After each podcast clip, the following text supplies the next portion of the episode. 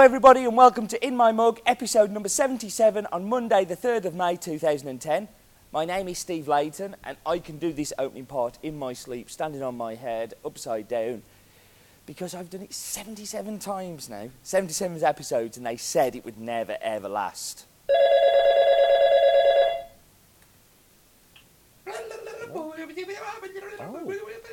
Ah, okay. Sorry, apparently they hoped it would never last, but I'm still going to prove them wrong. Listen, thank you very much for last week's uh, last week's feedback. Amazing, like the best ever. Um, just great responses, great responses on email as well. Um, I apologise about the sound for last week, uh, and the first comment that Bernard comes up with is uh, tried to watch it, but the sound was terrible.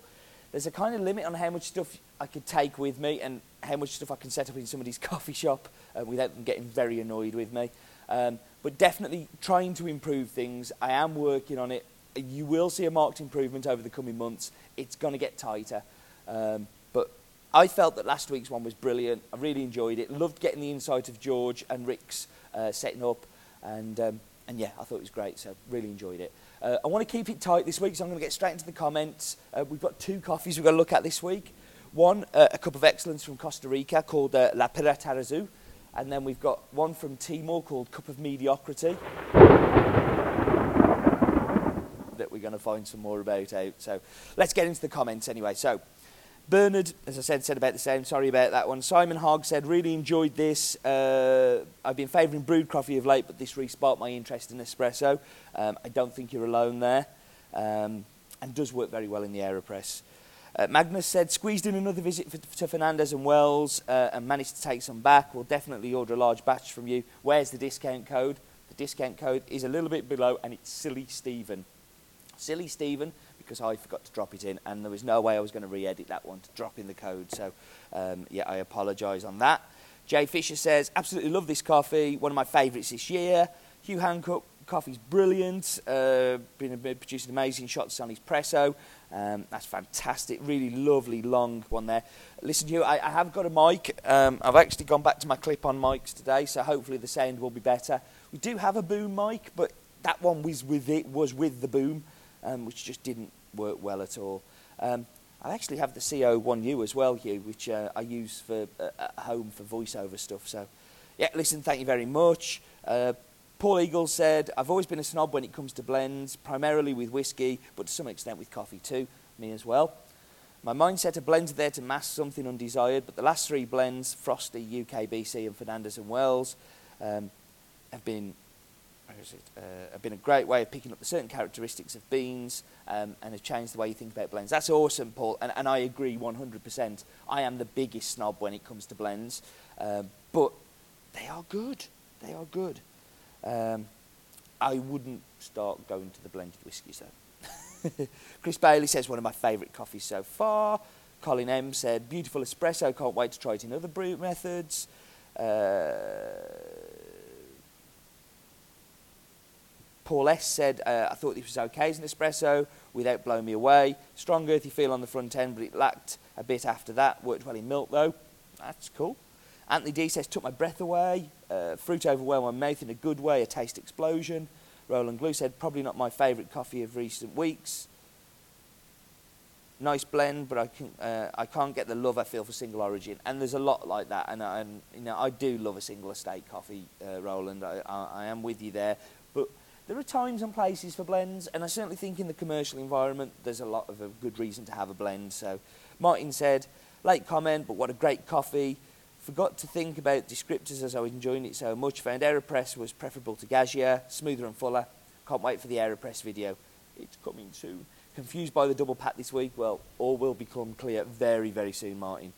Um, and Terry Allen said, uh, really interesting video. Send wasn't an issue. Well, you are very kind, Terry. Um, uh, I know it can't, it can't be done quickly uh, and easily. Yeah, I mean, that's the thing with these is we're chucking these out every week, and it is a lot of time on the editing and a lot of time on the recording. And I try to do my best with them, and, and that's very kind of you to point that out, Terry. And, and I hope that, you know, some of you can forgive me. Um, and, but thank you for saying it was a good video, Terry. That's really kind. And uh, yeah, no throwing paper at the screen because I'm not throwing that. So the coffees are going to talk about, say, the Costa Rican and the Cup of Mediocrity Timor. So I am going to whap you on pause. We're going to brew it in a pour over style, and I will be back in just a minute. Okay, so I'm back. Um, the main mug I'm going to be using, because I have two this week, is from my uh, lovely, kind friend Malcolm, who sent me this, uh, which has come from the Eden Project. I'm going to show you a picture on the screen now, um, where he's just come back from being on holiday. Uh, regular view viewers will know that Malcolm is always leaving great, insightful comments below. He feedbacks to me all of the time on email and quite often phones. And has become a really good friend since started doing these in my mug. So thank you, pal. Much appreciated for the mug and one that I will definitely treasure. Uh, please feel free to send in all mugs, all gifts gratefully received. So we see here the coffee's brewed. It's actually just finished running through. Uh, it was the three-minute brew, uh, standard Gold Cup parameter standards. Um, we've got two coffees. The first one I'm going to tell you about is from uh, Timor. So always, when we get a coffee, we get a sample, we'll cup that coffee, and we'll make sure that the coffee is 100% quality, 100% good. I sit here week after week telling you how amazing this coffee is, how lovely that coffee is, how brilliant this one is. But the aim of this week's is to show you that you have to kiss a lot of frogs to find a princess. I'm kind of adapting that statement because I know it should be princes, but there's no way I'm kissing any more princes to find great coffee. so I always endeavour to make sure that we have the best from a region and the best quality that we can offer from there. Uh, and we do this for a good reason, and this is going to be it. I'm not going to be looking forward to trying this one, but we will, we will, we shall, we shall uh, plough through it. So, around 12 months ago, I got offered some of this Timor. Uh, I asked for a sample, uh, but there was no sample to try. I would never ever normally do this, but blindly I said, okay, we'll take the bag. Uh, never tried anything from Timor, sounded very interesting. It came, um, and then we cooked it and decided that this really wasn't good at all. Um, so it sat in a bin just over there in the roastery, uh, marked up. In fact, instead of telling you, I'm going to show you a lid, the lid of the bin. Uh, and yes, it was a very, very bad mistake. Um, it's on the main walk through to the packing side. This is the roastery side, that's the packing side. So every time we walk past it, I'm reminded never to buy coffee blind. And it's kind of been quite a good little reminder every time you walk past.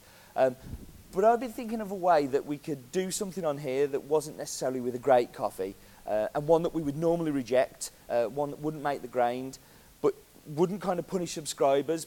So what we've done is I've paired it up with an opposite end of the scale in a cup of excellence.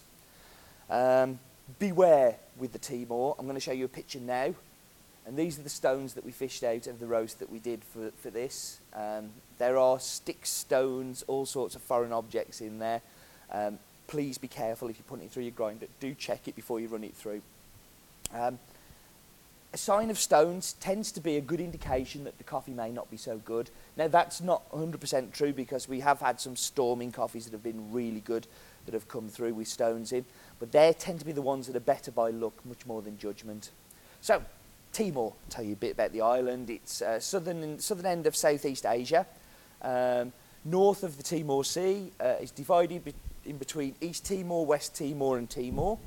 You have uh, a surface area of, I think it's 11,500 square miles and a population of 2.9 million as of 2005.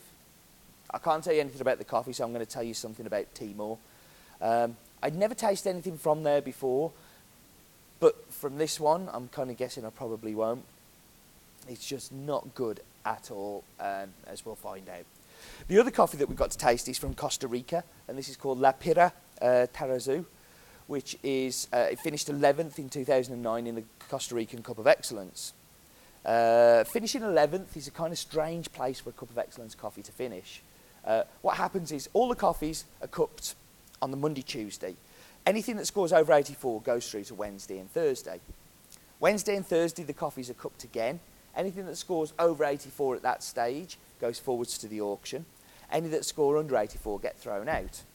Now, the points are normally really close between places. So, for instance, 11th and 10th can sometimes be 0.1 uh, of, of, a, of a point between them, or 0.01 even. Um, but what happens with 10, uh, 1, 2, 3, 4, 5, 6, 7, 8, 9, 10? They then go to Friday to be ranked. So the coffee that finished 10th on a Thursday, are you keeping up with me here, could finish first on the Friday and be the winning Cup of Excellence. And just as number 11, if it had sneaked through, could have jumped an awful lot more places.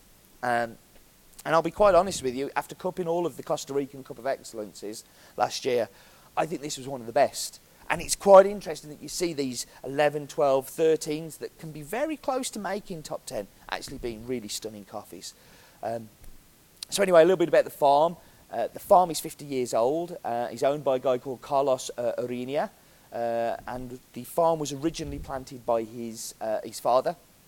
Uh, Carlos inherited the farm, I think it was around about 15 years ago, and was very keen to do organic processes.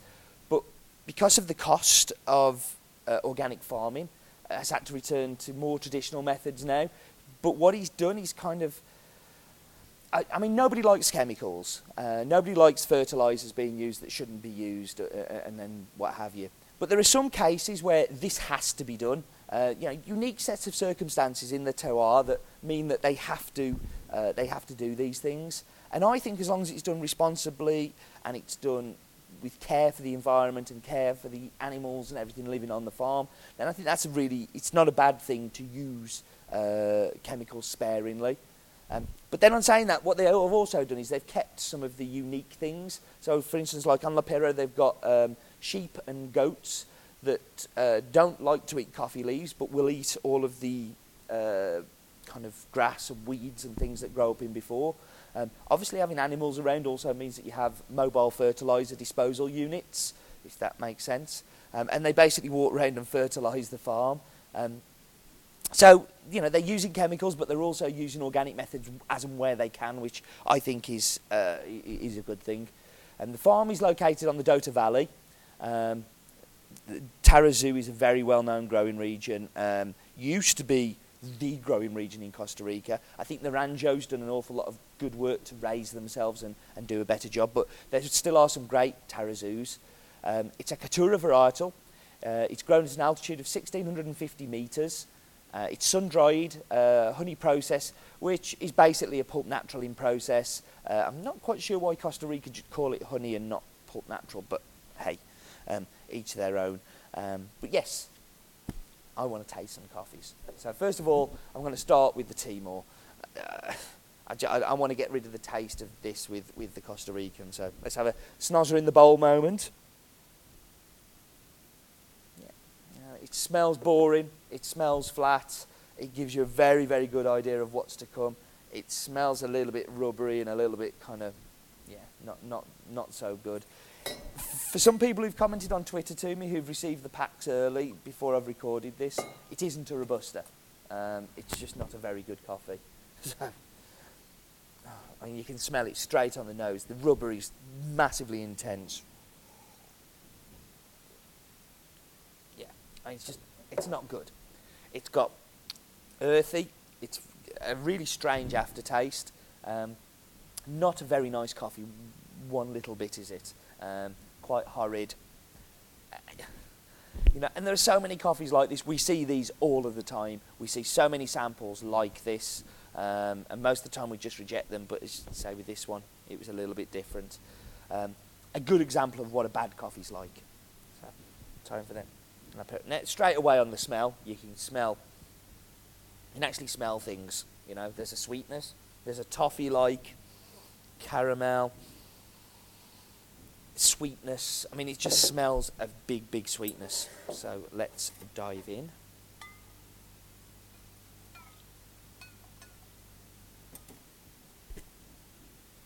Again, straight away on the smell, you can smell that this is going to be better coffee. Um, and this is what I say about smelling things being really important.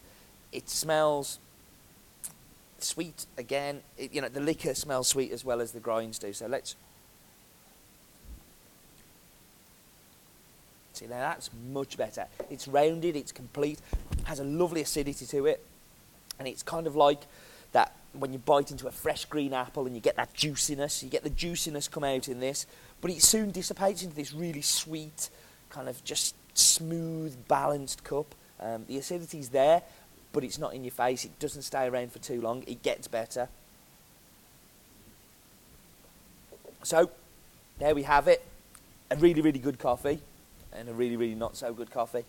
I'm not picking on this just because this is actually one of the better ones. We see an awful lot worse, but it's just one that I happen to buy and have lying around by mistake. So, listen, thank you very much for joining me again. Thank you very much for the comments. I've been loving the comments of late. It's kind of like really taken off, like 15, 16 comments this week. Same last week. It's brilliant. So please, please, please, please, please, please, please, don't be a lurker. Post below. Um, and life is too short for bad coffee because I was told by somebody very important.